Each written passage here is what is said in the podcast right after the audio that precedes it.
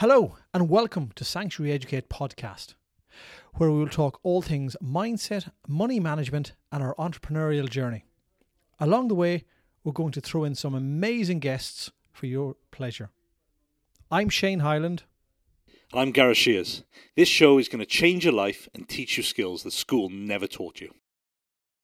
Boom.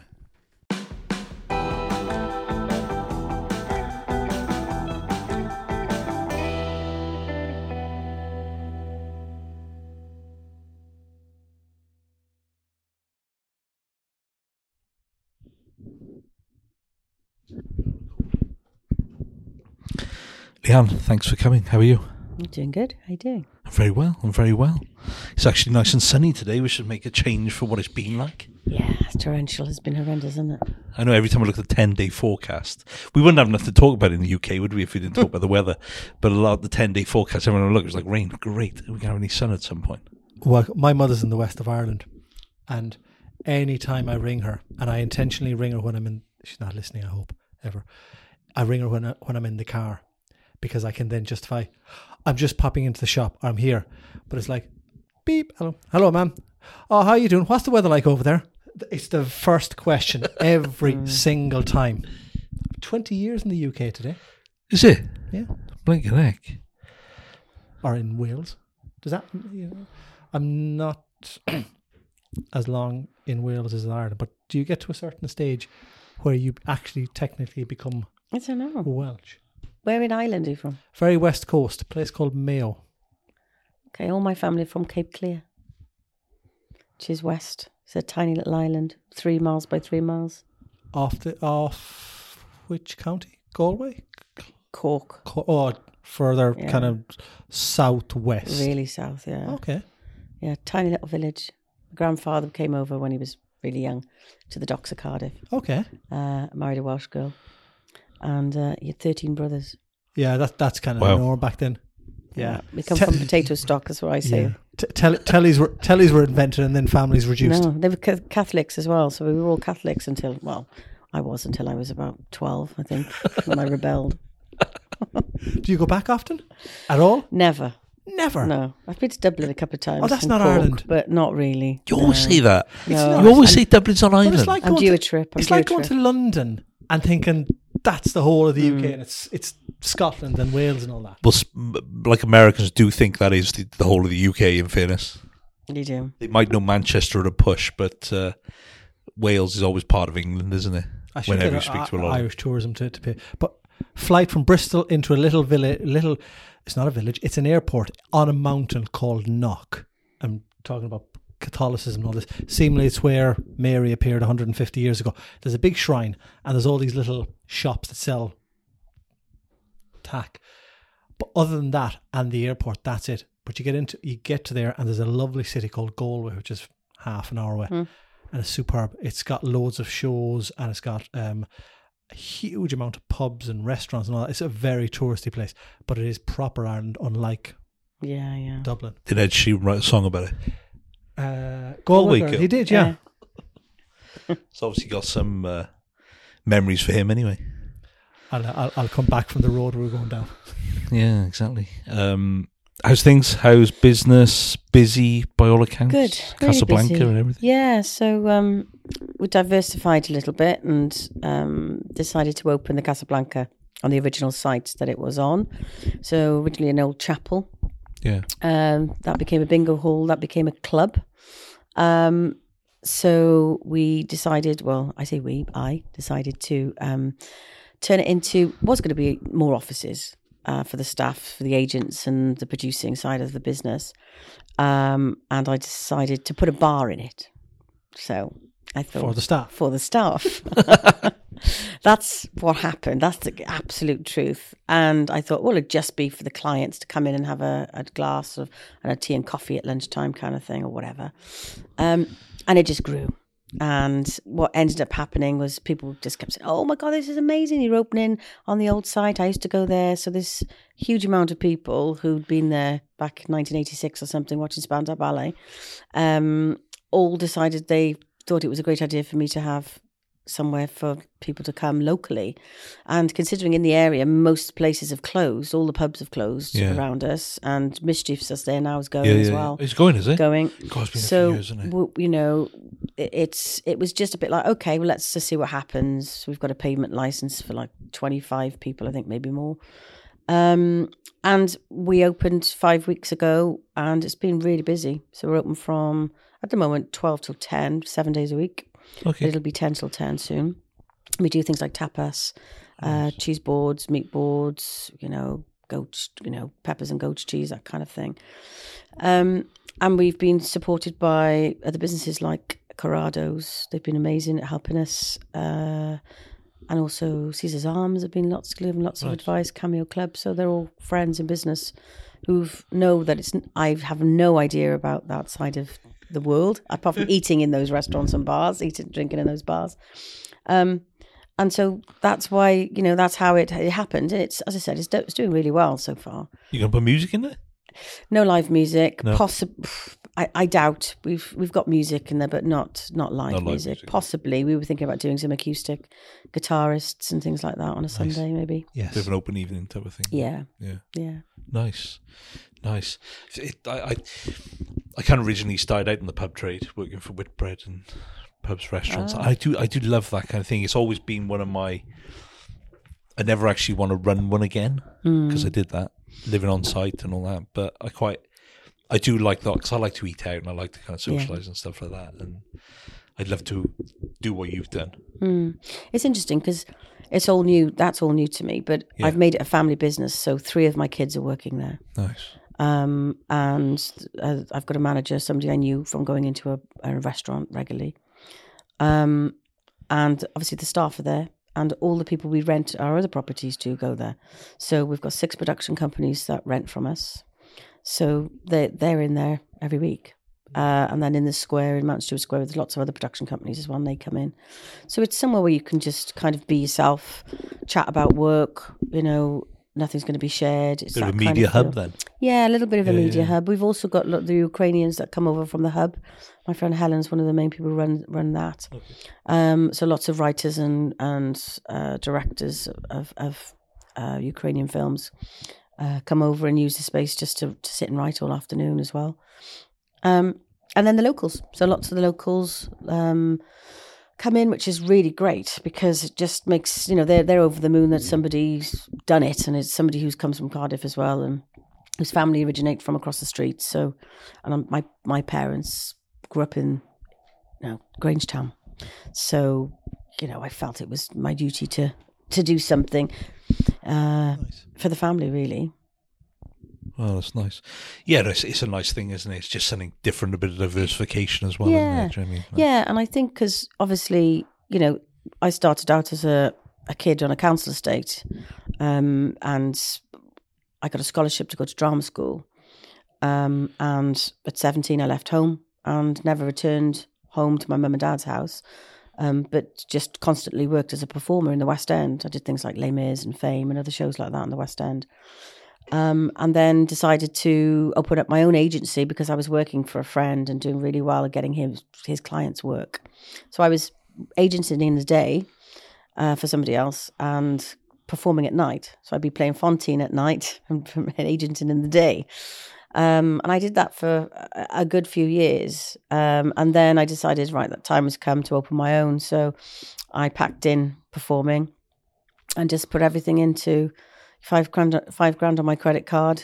Borrowed, you know, borrowed a, a desk and a chair and computer on HP back in the day, 23 years ago, and um, just grew it organically. And I think ultimately, what I learned really quite early on was that, you know, there's only so far you can go with organic growing unless you're really lucky. Yeah. Um, you know, it, you know, uh, you can only unless you take calculated risks in other areas of life, which is I did in property.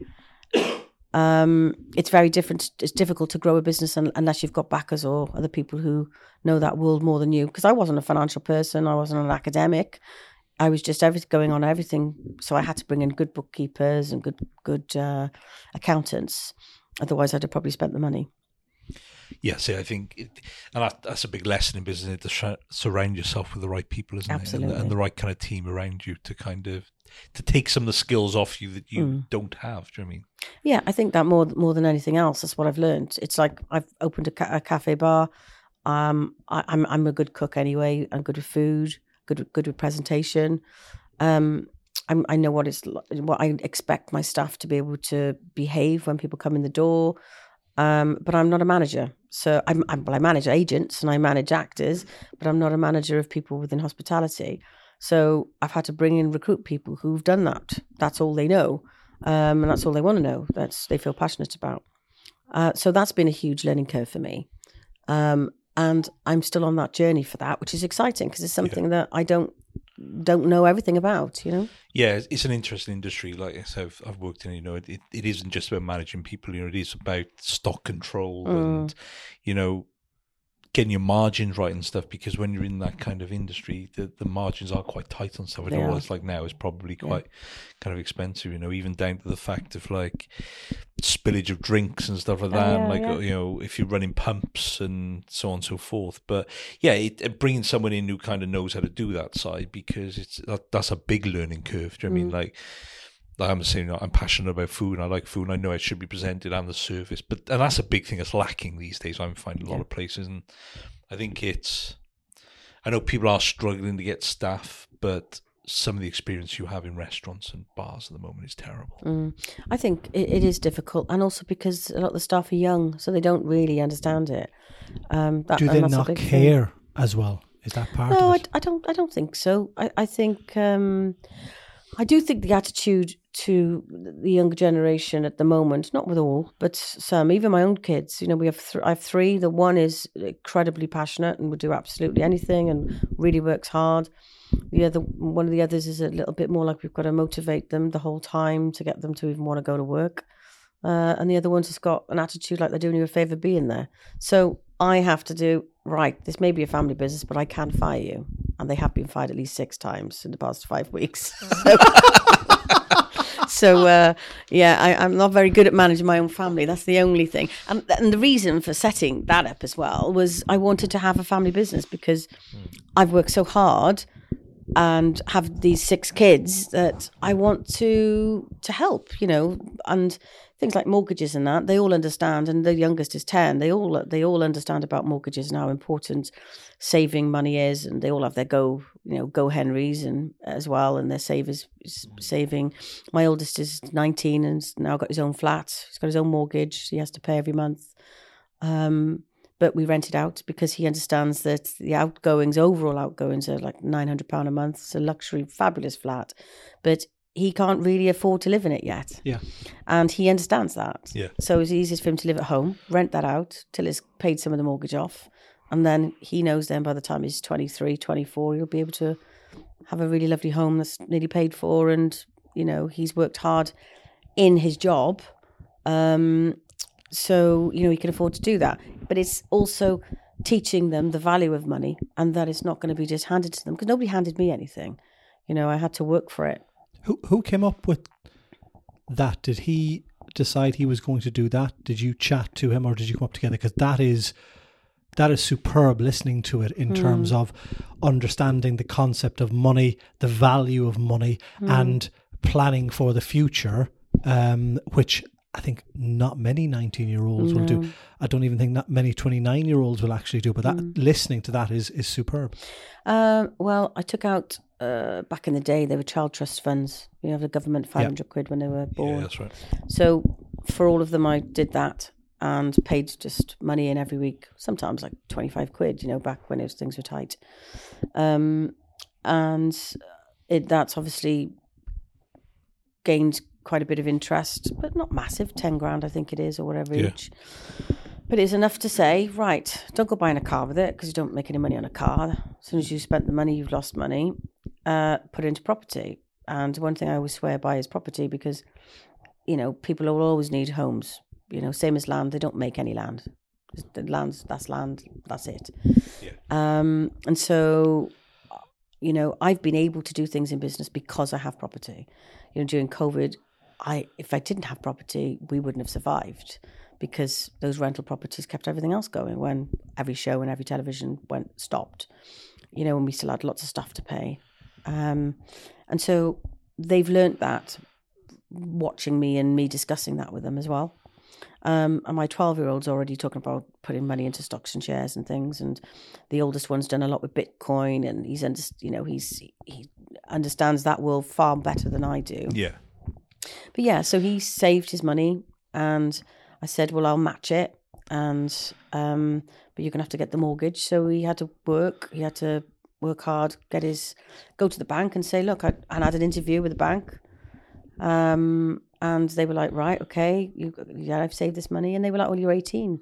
Well, it's unheard of to give an 18 year old a mortgage. And he said, well, I've saved the money. I've been working regularly. He showed him and he said, no. And that was NatWest. And so I said, okay, there's lots of other banks. So we went to see lots of other banks. And then the next bank we went to see, they said, yeah, absolutely no problem at all. Nice. But, you know, it is if it, if an 18 year old can save money and can show their their commitment and to show their understanding of having a mortgage, that should be enough.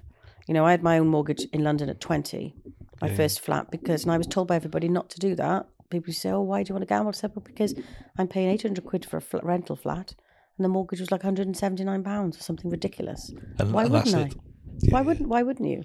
So it's just common sense. I think a lot of money is actually just common sense, and for some reason we get so bogged down with graphs and charts, and even in my accountants now, every every three months, every quarter, we get we get all the graphs and charts and stuff to the business, and I look at it and go, well, did we make money or did we lose money? Well, we made money, great. I don't want to see a graph. Give that to the bookkeeper. You know, I know I should be looking at graphs, but no graph has helped me bring in money over the past 23 years you know uh, it might look pretty and make me understand it a bit better but knowing what's in the bank account and knowing what we're lacking and and knowing which person within the company isn't performing very well uh, and addressing that is more far more important to me than seeing the graph go up and down for the last six months or three months you know Yeah. um yeah I Mon- think money is made hard, I think, or people complicate yes money. And I think if they complicate it, it makes them sound more intelligent. And if they sound more intelligent, they can charge more money if that's what they deal in. But money, money, as you say, is very, very simple. You know, forget about money. What makes a person happy? How is that going to continue for the rest of their life? And yes, an 18 year old is going to have a different uh, plan, you know, for the next 40 years. And when they get to 28 and 38, that will change. But try and map out as long as, uh, as far ahead as you can and align the happiness with the money. And that's very, very simple. It's not, not rocket science. No, it's not, and I think it is harder for kids to get on the, you know, youngsters to get on the property ladder. So I thought, well, if I'm in a position to help him, I might not be in a position to help him this time next year or her, ne- you know, next next year. None of us know what's around the corner, no, exactly. and all I do know is he has a property now that makes money for him every month. Um, and it's up to him if he wants to do the next one. He knows about he can do a, buy a buy to let now, Yeah. but that's down to him Yeah, yeah. and he has to save that money and he gets no help from me because I've done my bit Yeah, you yeah. um I've got the other kids after to now to do when they get to 18 but it is about that it is about supporting them Hmm. and getting them to understand there's consequences to you know spending that money um you know uh, buying designer jackets and designer shoes instead of doing that put it into the bank and save money towards a, getting a mortgage Yeah, exactly. And it, it's an educational thing, isn't it? of course Do you know and we I don't get taught that at school No, we don't. None And- of the kids get taught that, and and I think you know, as I said, my twelve year old, he's already discussing that with me. Mm-hmm. He's already planning for his future. He says, "I don't need your money, mum." He said, "Because I'm going to make my own." He's twelve, because I've always said that to them. but you've instilled that Oh, yeah. behavior, haven't you? And Yeah. I think that's the difference. You know, there's a lot of kids out there in the schools are not doing it. Do you know what I mean? And and that's what we're really passionate about. That like like we we got a free mortgage course, so we, we built a course which literally takes a first time buyer through every single step they need to know. Even when they go to view a property, we've got a printout sheet. These are the things you want to look for. These are some of the key things. You know, do you want it to be near a school? Do you want it near a pub? Do you Yeah. want it to be near X, Y, and Z? So you tick these things off. Yeah, this is my ideal property for this. So when you go and have a look, and it's it's a very simple course. It's free. It takes probably about half an hour, I think, to go through the whole thing. Um, and we give it away. Unfortunate thing is they have to listen to the two of us, but mm. Unfortunately, you have to watch and listen to us, but there's a lot of free downloads on there, and Great. and even down to what what the, what's the bank going to look at when it comes to credit? You know, what what are they going to want? They're going to want three months pay slips. They're going to want bank statements. We've got to make sure your bank statements don't have things like you know Klarna coming out of there. They don't have like payday loans and all these type of things. All these things they need to learn mm. because no one's really teaching people that. You can go on the internet and you can listen mm. to someone who's never sold a mortgage in their life to a client, never advised one, telling you how to get a mortgage Yeah, absolutely. and they probably never even had a mortgage in their life. Hmm. But we're trying to say, look, we've done this. You know, we this is what we do day to day with clients. This is kind of it, and and we're really passionate about it. You know, we got money management courses, and and I think the schools do need to educate kids about it. But you know, like Rishi's come out with this thing, hasn't he? Learn maths till you're 18. We don't need to learn trigonometry till we're 18. Actually, 99% of the population don't need to learn about algebra and trigonometry. If I'm brutally honest. That's what my twelve-year-old says um, at the moment. When he's nearly thirteen, he's he absolutely hates school at the moment. He said, "Can I just not just work?" I said, "Well, you're twelve. What have you got to offer yet? You haven't got enough to offer us yet, as in you know, in in work work world." Um, he said, "Well, I can learn. He'd rather. He just wants to learn. He's finds it difficult." Things like algebra. Why am I sitting with learning something I am never going to use? I said, well, there's obviously some reason for it Yes. and it's a way of thinking and a way of using your mind. I said, and it's a way of problem solving. I said, which you might not know now, but at, at some point in life, you will wish you'd learnt it. I said, I employ a bookkeeper and an accountant. I'd be a lot richer if I didn't have to over the past 23 years of paying their bills. Um, and you can probably do your own if you Yeah. pay more attention to your maths. My maths is awful. I'm really good with money. I'm really bad at maths. It doesn't make any sense, but that's just it, you know. It's Um, a different type of maths, isn't Totally it? different ty- kind of maths, I mean, you know. Whereas I've got friends who are really, really, really intelligent who work for the Welsh Assembly, for example, and they can't work out how to get a mortgage, and they would sit to, with me and say, "How do I get a mortgage?" They're Yeah, 50. exactly. And I'd be like, "How have you even got a mortgage and you're 50 years old? I don't know how to do it. Yeah. Don't understand how it works." But you know, they And that- work for the Welsh Assembly and that's in a a really big- high power position. and that's a big thing for us. Is like Huge. Education, and that's what like this podcast about the YouTube channel and the stuff we're going to try and get, we we kind of pushing out there for free. Um, because we want people to learn about that. Do you know I mean? And actually know how to do it properly. Yeah. I mean, because no one's really kind of doing it. Like, and there's so much rubbish out there on the internet. You've got to be so careful. But yeah, no, I say, like I say, it's, it's testament to you with what you've kind of do with the kids. But you, you touched on COVID. Actually, I hate to use that c word, but um, I did think it was banned. Yeah, probably probably a banner will come up on YouTube because we've even mentioned it now. Usually, what kind of happens. Um, but your industry, performing arts, I guess, yeah, classes yeah, entertainment industry. entertainment industry, whole, yeah, um, had a heavy hit, didn't it? huge. it's crazy. You I was like watching the, you know, the financial market crash in front of your eyes. You know, when Mr. Boris Johnson uh, decided to say that the theatres can stay open, but nobody can go, Yeah, otherwise you'll die. You know that kind of thing. So obviously, every single producer pulled their shows, gave every actor, every single person who worked within the theatre and the television industry overnight their their red card almost to say we're closed. Here's two weeks' money and see ya, including the biggest that? producers. What was that evening like? Let's say when when that came out. Can you? You probably it's probably one of those um, PTSD things you don't want to bring to the forefront No, again. I- But can you remember? You know, s- were you sitting down in your in your? I can kitchen remember it and like the phone start ringing and the amount of swear words that you started going in and and what this wave of, of negativity because it's Yeah. it's it's never happened before. You know, No, I was at home and I had all the kids there and trying to keep the kids all happy and up, you know. Um, so playing games and I was cooking three meals a day for, I had eight of them at home at the time. So my son back from London, as he was in, a, in drama school, back from London with his girlfriend. Um, and my other half's three kids. I was cooking for eight people every day, three like three meals a day. My other half's a nurse, so I was literally on the front line doing COVID. Um, and so I was dealing with closing two different offices, dealing with staff, dealing with clients. Uh, we had a new production company as well, all at the same time. So we were producing our first film, um, which we later went on to win a BAFTA for, which was incredible. Um, but you know, I remember standing in the sitting room and the on the television, and and it was like everything went into slow motion. Listening to him say everything can stay open, but we say don't go in so many words, um, and literally all the kids laughing and joking and saying, "Oh, what's the problem?" kind of thing, not understanding it, mm-hmm. and just going into like a shock, like slow motion. Walk back into the kitchen, and my phone just did not stop ringing. And the interesting thing is, every single staff member said, "What are you going to do about it?" And I said, "I have absolutely no idea, but I'm sure we'll work it out." And I didn't have a clue. Of course, I didn't. I've never dealt with it before. Nobody has. Um, and it was literally every minute of every day thinking, how are we gonna gonna sort this out? We did, and we did diversify. We did take on more influencers. We took on writers, people who could work during what, in my head, I thought was going to be at least a year of you know upheaval. To see the big boys like Cameron Mackintosh firing people overnight, letting people go um, without redundancy packages either. You know, literally 10, 10 years in a show when you're out of work, got two weeks, been told two weeks. So all those people with mortgages and children, you know, they had no money. They're trying to get benefits, you know, when they've been earning whatever and they've spent their money.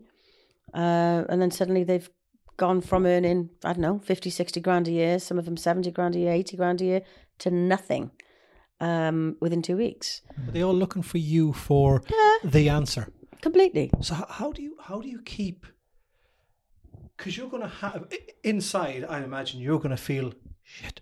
What the hell is going on? How am I gonna-" But uh, externally, as well as in front of the family, and for all of these people that you look after, you're going to have to be. We're coming up with a solution. We're, we're going to think of doing it this That's way. what we did, While yeah. inside, it's going. Let's let's Mm. tell them something, and let's. How do you keep motivated through that? How do you keep the? Because surely all the stuff that's in your head is going to be absolutely frying you day after day, potentially not sleeping. Going, when is the end going to? Yeah, I mean, I'm I'm quite um I'm quite an optimistic person. I see things if, when disasters and things go wrong. I I generally always look for the silver lining. I'm one of those really irritating people. Like people always say, you always land on your feet. I don't always land on my feet. I just wobble quite a lot, like a wee wobble or a whelm womble. I get back up again. I go right. I'm going to swear now, but I'm not. You know, you know. Right, let's do this. Um, and I'm really, really blessed. I have incredibly supportive parents, have great kids. I've got a brilliant partner, and my uh, I've got staff that have worked for me. Well, one of them's been with Debbie's been with me twenty years, so Yeah. um, I trust her. She trusts me. She trusts me that I'd get the, everybody out of the mess. Um, you know, and we we we worked hard as a team.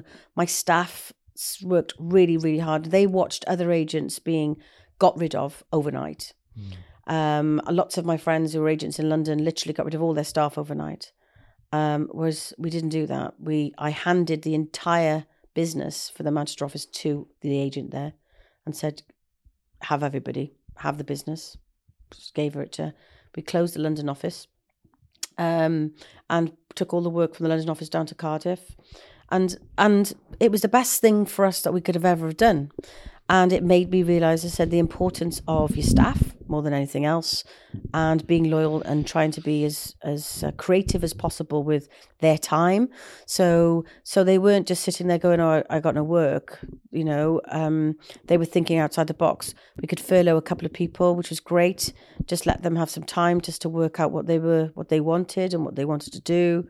Part time furloughed some, but you know, it was an ever changing thing. We just had to kind of work out you know different things would change. Sometimes a production would suddenly come out of nowhere you know and we'd have to take some of the, uh, the some of the uh, agents off furlough.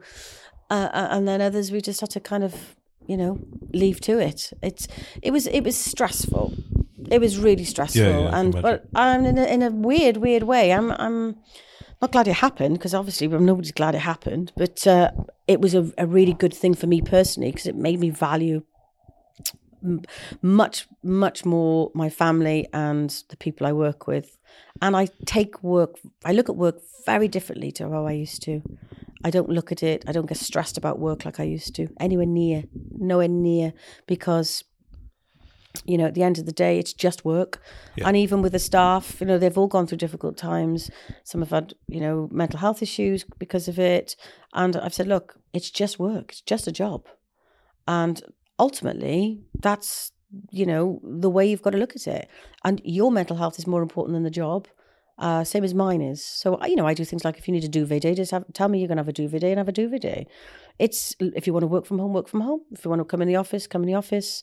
You know, as long as they work and they value each other, because if people stop performing in their jobs, other people have to pick up the pieces. Yeah. And they're all really supportive of each other, hence why it works. And I'm supportive of my staff as best I can be. a reset of you and the business to understand what the priorities should be in life where we were all on this roller coaster beforehand of of just cracking on with things and taking the the the most important things in life for granted Absolutely. where before that time in March 2020 the, the the majority of us probably wouldn't have had a reset because we would have just stayed in the hamster wheel Um, and you, I, I think you become more resilient to everything. And as you say, nothing seems impossible anymore because we all had to adapt like that overnight. And you can you can pivot and adapt to any any changing circumstance anymore. Where in the past, maybe we couldn't, or maybe we overanalyze things. And but now you just go right. This happens. What what way? What route can we go down? How are we going to fix it? And how are we going to get out of it?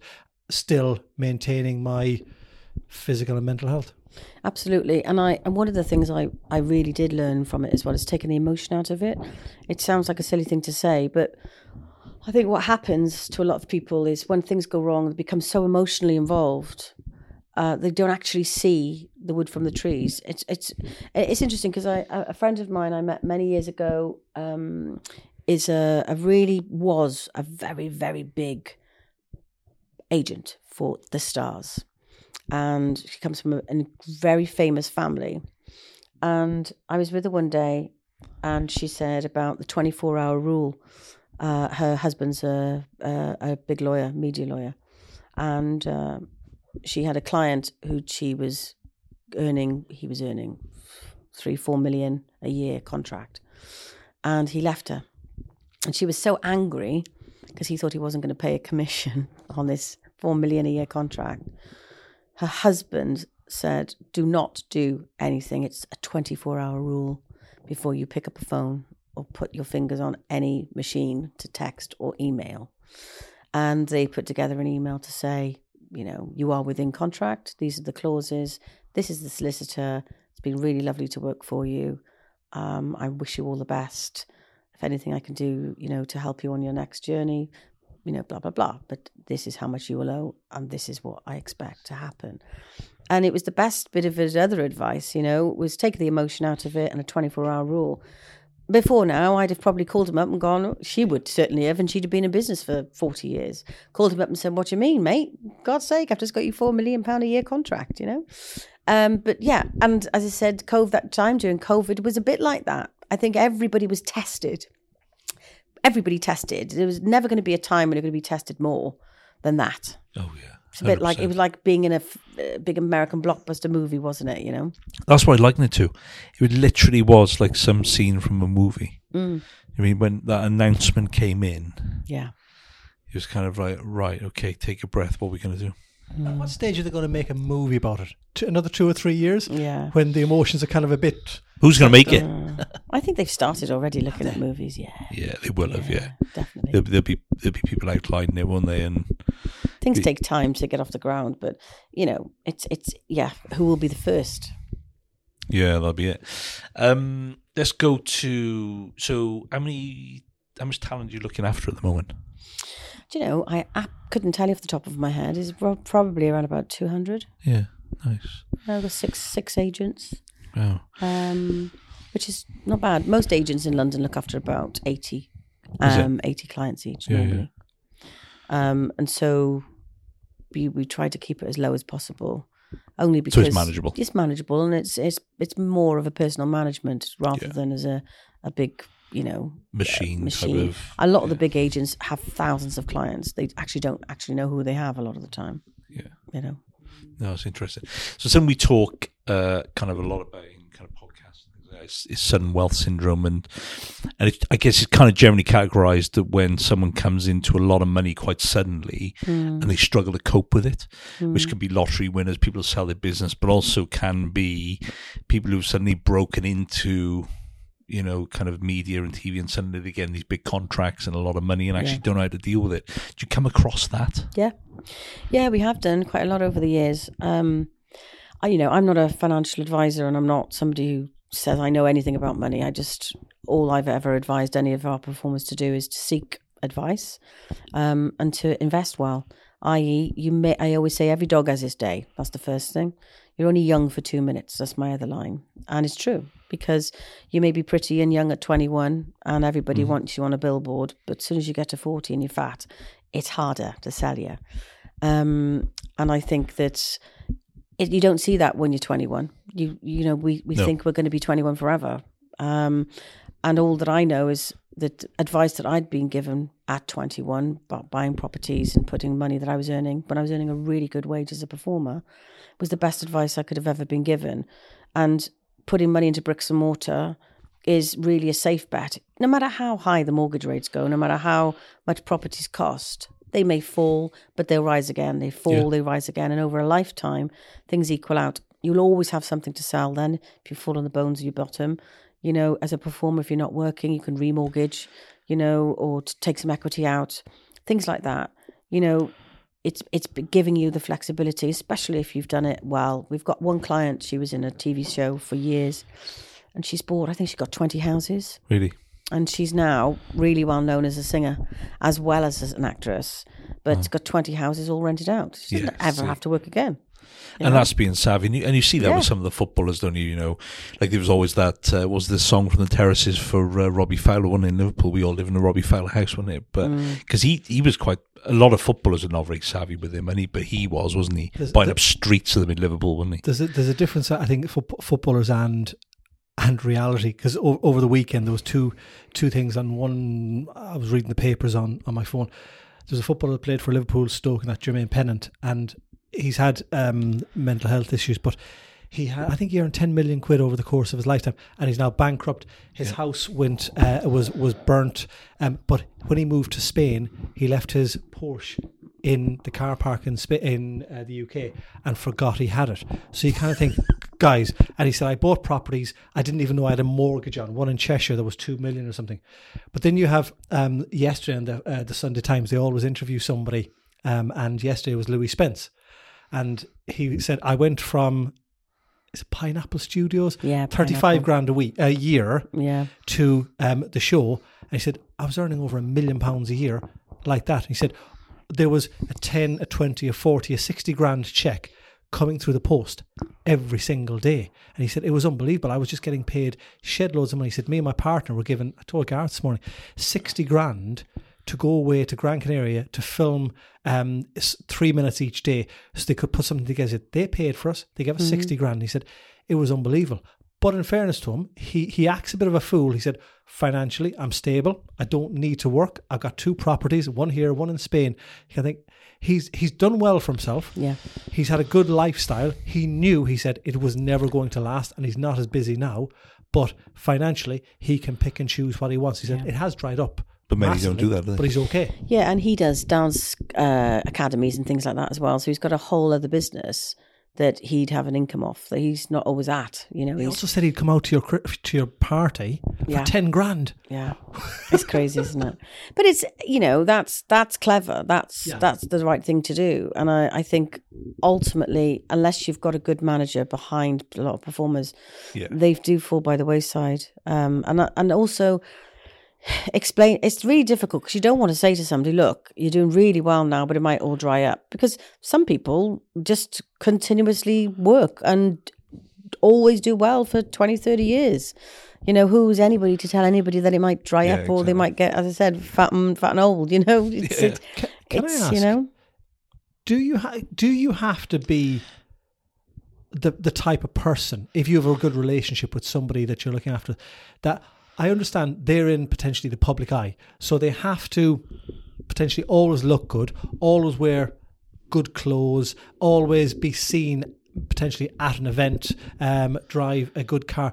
Do you have to sometimes tell people to rein it in and and understand that you know incomes versus outgoings may need to to be um, balanced out? Because this might not all you you have you is a responsibility what i'm saying is for you to protect the future them rather than them just living a lifestyle that might be a bit fake at the moment because there's far too much money coming in now that there might be in the future. It's not really your job as a as a manager really.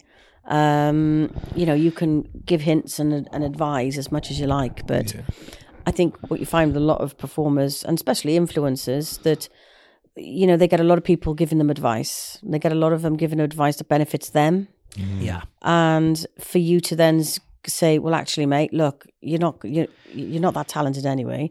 You're only making loads of money because you've just struck gold being on a program everybody thinks you're cute at the moment. You're going to be fat within the next couple of years. Uh, you're talentless and people will be on to the next love islander after that. I can see why you wouldn't put it that way to them yeah, sat, sat you on the sofa next to you. you can't.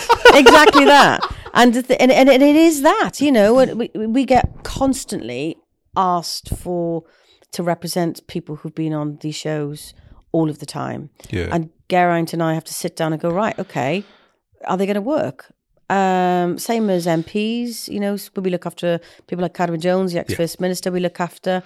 Um, you know, and you know he does lots of after dinner speaking. He does, he's got his book. He's he's on programs, Welsh language programs primarily. You know, I've known him twenty years because our sons are good friends. But I knew him, and I knew he was there was more to him than just that that job description. He was also a lawyer before that, a barrister before that. So I knew that knew that you know Carwyn was going to be somebody that we could work with and would enjoy Yeah. working with a lot of people that come to us who've come off some of the reality programs, you know, have all they want to do is be famous. And that is a complete difference to what I started out the industry in. It wasn't like that. You know, you didn't have to be. You know, uh, you you had to be talented. You had to have trained. You had to have done your dues. You and know, be passionate about it as well. passionate. You know, start off as an ASM or go to drama school for three years. You know, Put the graft in. graft, real graft.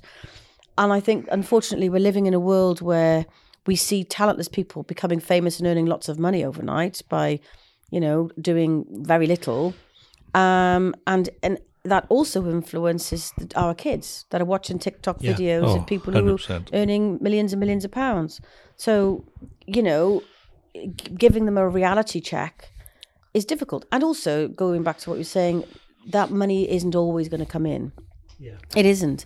And when you're living off, we all do it. If you think about it, we're all living on a salary that we have. And some months we overspend more than we should. Or, you know, we, we, we get a car, a car, that we probably can't afford.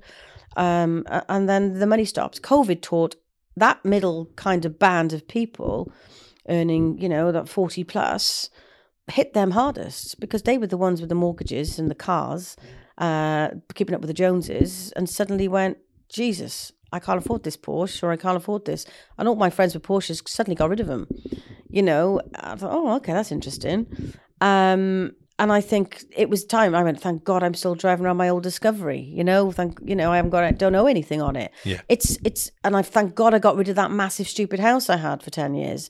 Do you know? It was thing. It is things like that that um, you know we can't explain it to a twenty-year-old. Really, it's really tough to explain it to them we start, as you said, as we were talking about earlier on, start talking to them about mortgages and understanding what that means and the reason for that and how difficult it is to actually get a mortgage in the first place. If you can get a mortgage and you're in a position to do it, sometimes you may, as a performer, never be in a position to have a full time contract. So you're self employed, and being self employed, getting a mortgage is practically impossible unless back in the day you could have a guarantor. You know, you can't even do that now. So I can't even guarantee, you know, be a guarantor to any of my kids, you know, to get a mortgage, um, other than help them get a mortgage by teaching them the way to, you know, have their bank statements in order, as you say, and all of those things. Yeah, that's a big thing that we teach them because we we do we got a lot of clients in the kind of media industry which we've helped with mortgages, even ones during COVID when things were Mm. hard. But we were able because we got a choice of like ninety odd lenders. We can find a lender who's- actually quite sympathetic to the industry, Yeah. and we'll kind of do it. But it is hard. Do you know what I mean? Especially from the self employed point of view. But it is getting things in order. And that's a big thing we try and teach people because we get people coming to us and go, I need to get a mortgage, and you're looking, right, your accountant's been really savvy with your tax, Yes. But he's not helping you wanting to get a mortgage. No, it's do you know what I true. mean? It's true. And it's, um, and it's a little bit having that kind of conversation then.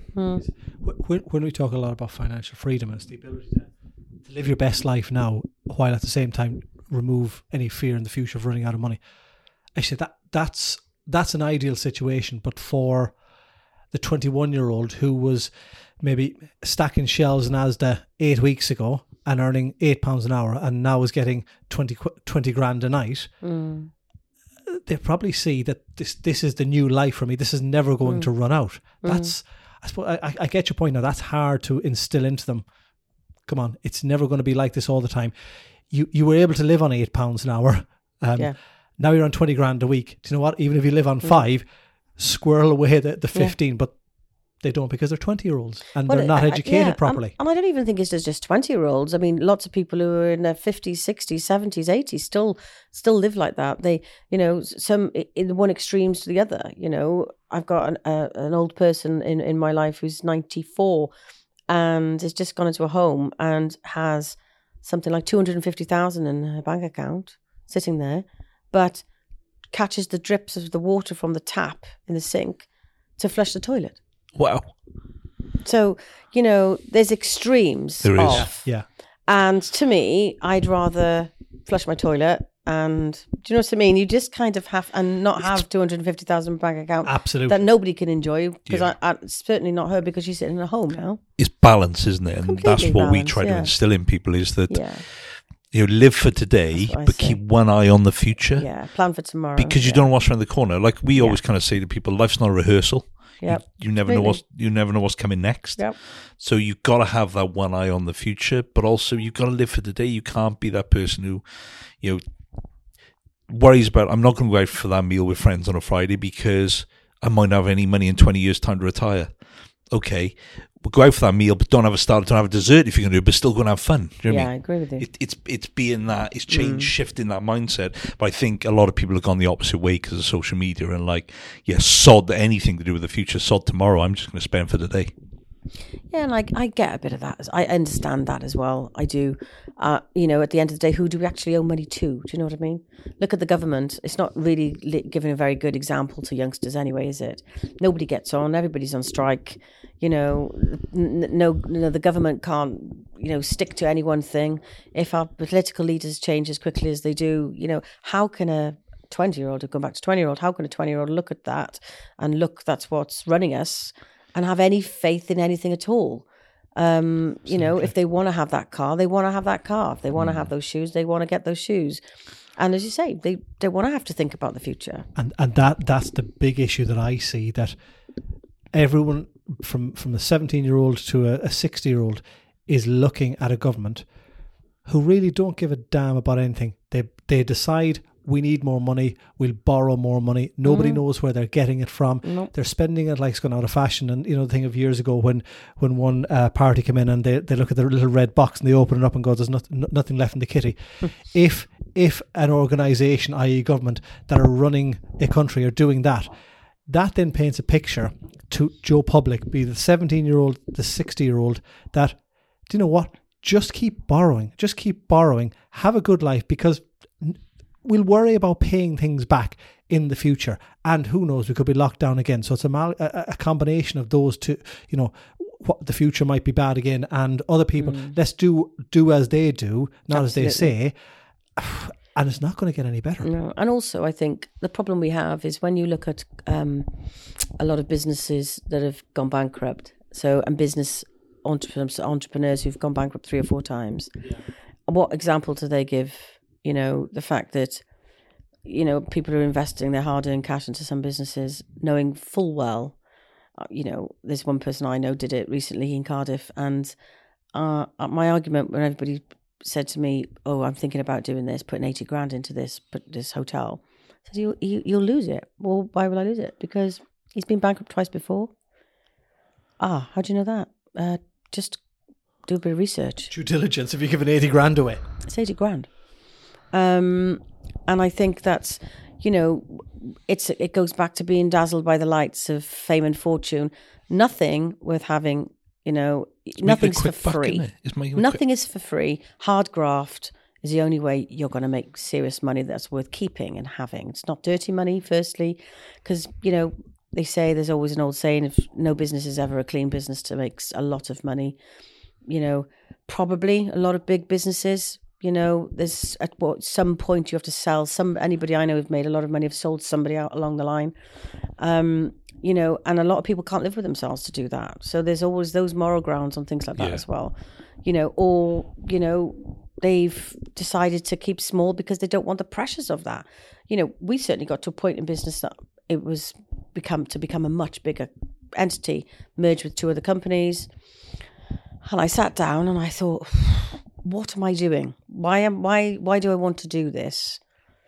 And I made the decision not to do it because I didn't want to have people other people having control over my life, um, having a say in what I could and couldn't do. I want to be able to go on holiday with the kids anytime I want. I want to be able to take a day off if I fancy it. I want to be able to do the school run. Sounds ridiculous. I love taking my kids to school in the morning and I love picking them up. And if they're ill, I can go and get them. And if I've got a meeting, I have to do my meetings. I reschedule them if there's some. The kids take priority because, you know, it is that old saying about the gravestone. There's nobody puts, so they were a really good businessman or a really good businesswoman ever. You never see it. Oh, they got me so many jobs. I did all these jobs because of her or because of him. They don't. They don't. People don't thank you. They forget all of that. Yeah. And even if they do thank you, you know, it doesn't matter. It's just work. But you do go, I miss my mum, you know, I loved my mum. My mum was a good mum, or my dad was a good dad. Um, and those things we all learned during COVID, you know, the people who had shopping taken to them and the people who didn't, you know, and people who were ill on their own and the people who died on Yeah. their own and all of those things. Um, and how lucky we are to have, you know, to have, to have learnt those, that more than ever before during COVID. Yeah, I think it taught us a lot of lessons. didn't it? Yeah, I did. You got a talent agency, production company, Casablanca, your properties, your family. Yeah. What's next? Just What's the en- future hold? Well, to be honest, just to enjoy them all, really. Um, now more than ever, to keep the businesses going, um, keep them ticking over. I think, I think there's always a. Um, this is something I've learned It's that we we're always. I've always, as a person, always tried to push, push for more, push for better, push to do better, and I think I've got to a stage in life where I go to maintain what we have to where we're at would be wonderful. Um, because I'm comfortable. The agents who work for me are comfortable. We love what we do. We all have a happy. We all get on. We all laugh. To we'll go into work and laugh every day, and to go home and laugh every night, and to have happy kids, healthy, happy kids, um, and family. To me, is what it's all about. It's not about anything else. What else is there to have? I haven't got a yacht. I don't particularly like the ocean. I like, you know, don't, don't get me on a Poseidon adventure, put it like that No. you know, I'd like a few more holidays a year because I haven't been on holiday for four years, but that's because of, you know, the C word again, and because I wanted to build business and get to a point that, as I say, I could be mum. Um, so we're just doing what we're doing, keeping Casablanca ticking over, so it's becomes, you know, a, a, a place that people want to come to on a regular basis, make it a second home for people Thanks. um, and keep all the actors happy and influencers happy and the uh, singers and dancers happy, radio presenters, tele presenters. yeah, so you know, it is Reality just keep, yeah, it's just keeping everybody happy and While still enjoying your own life. Yeah, absolutely, Exactly. and that's it. And as I say, I'm really blessed to have the people I've got in my life do support me. That's superb. Thank you. Thank you for your time. All the best in the future, and thank you very, very much. Thank you too. Thank you both.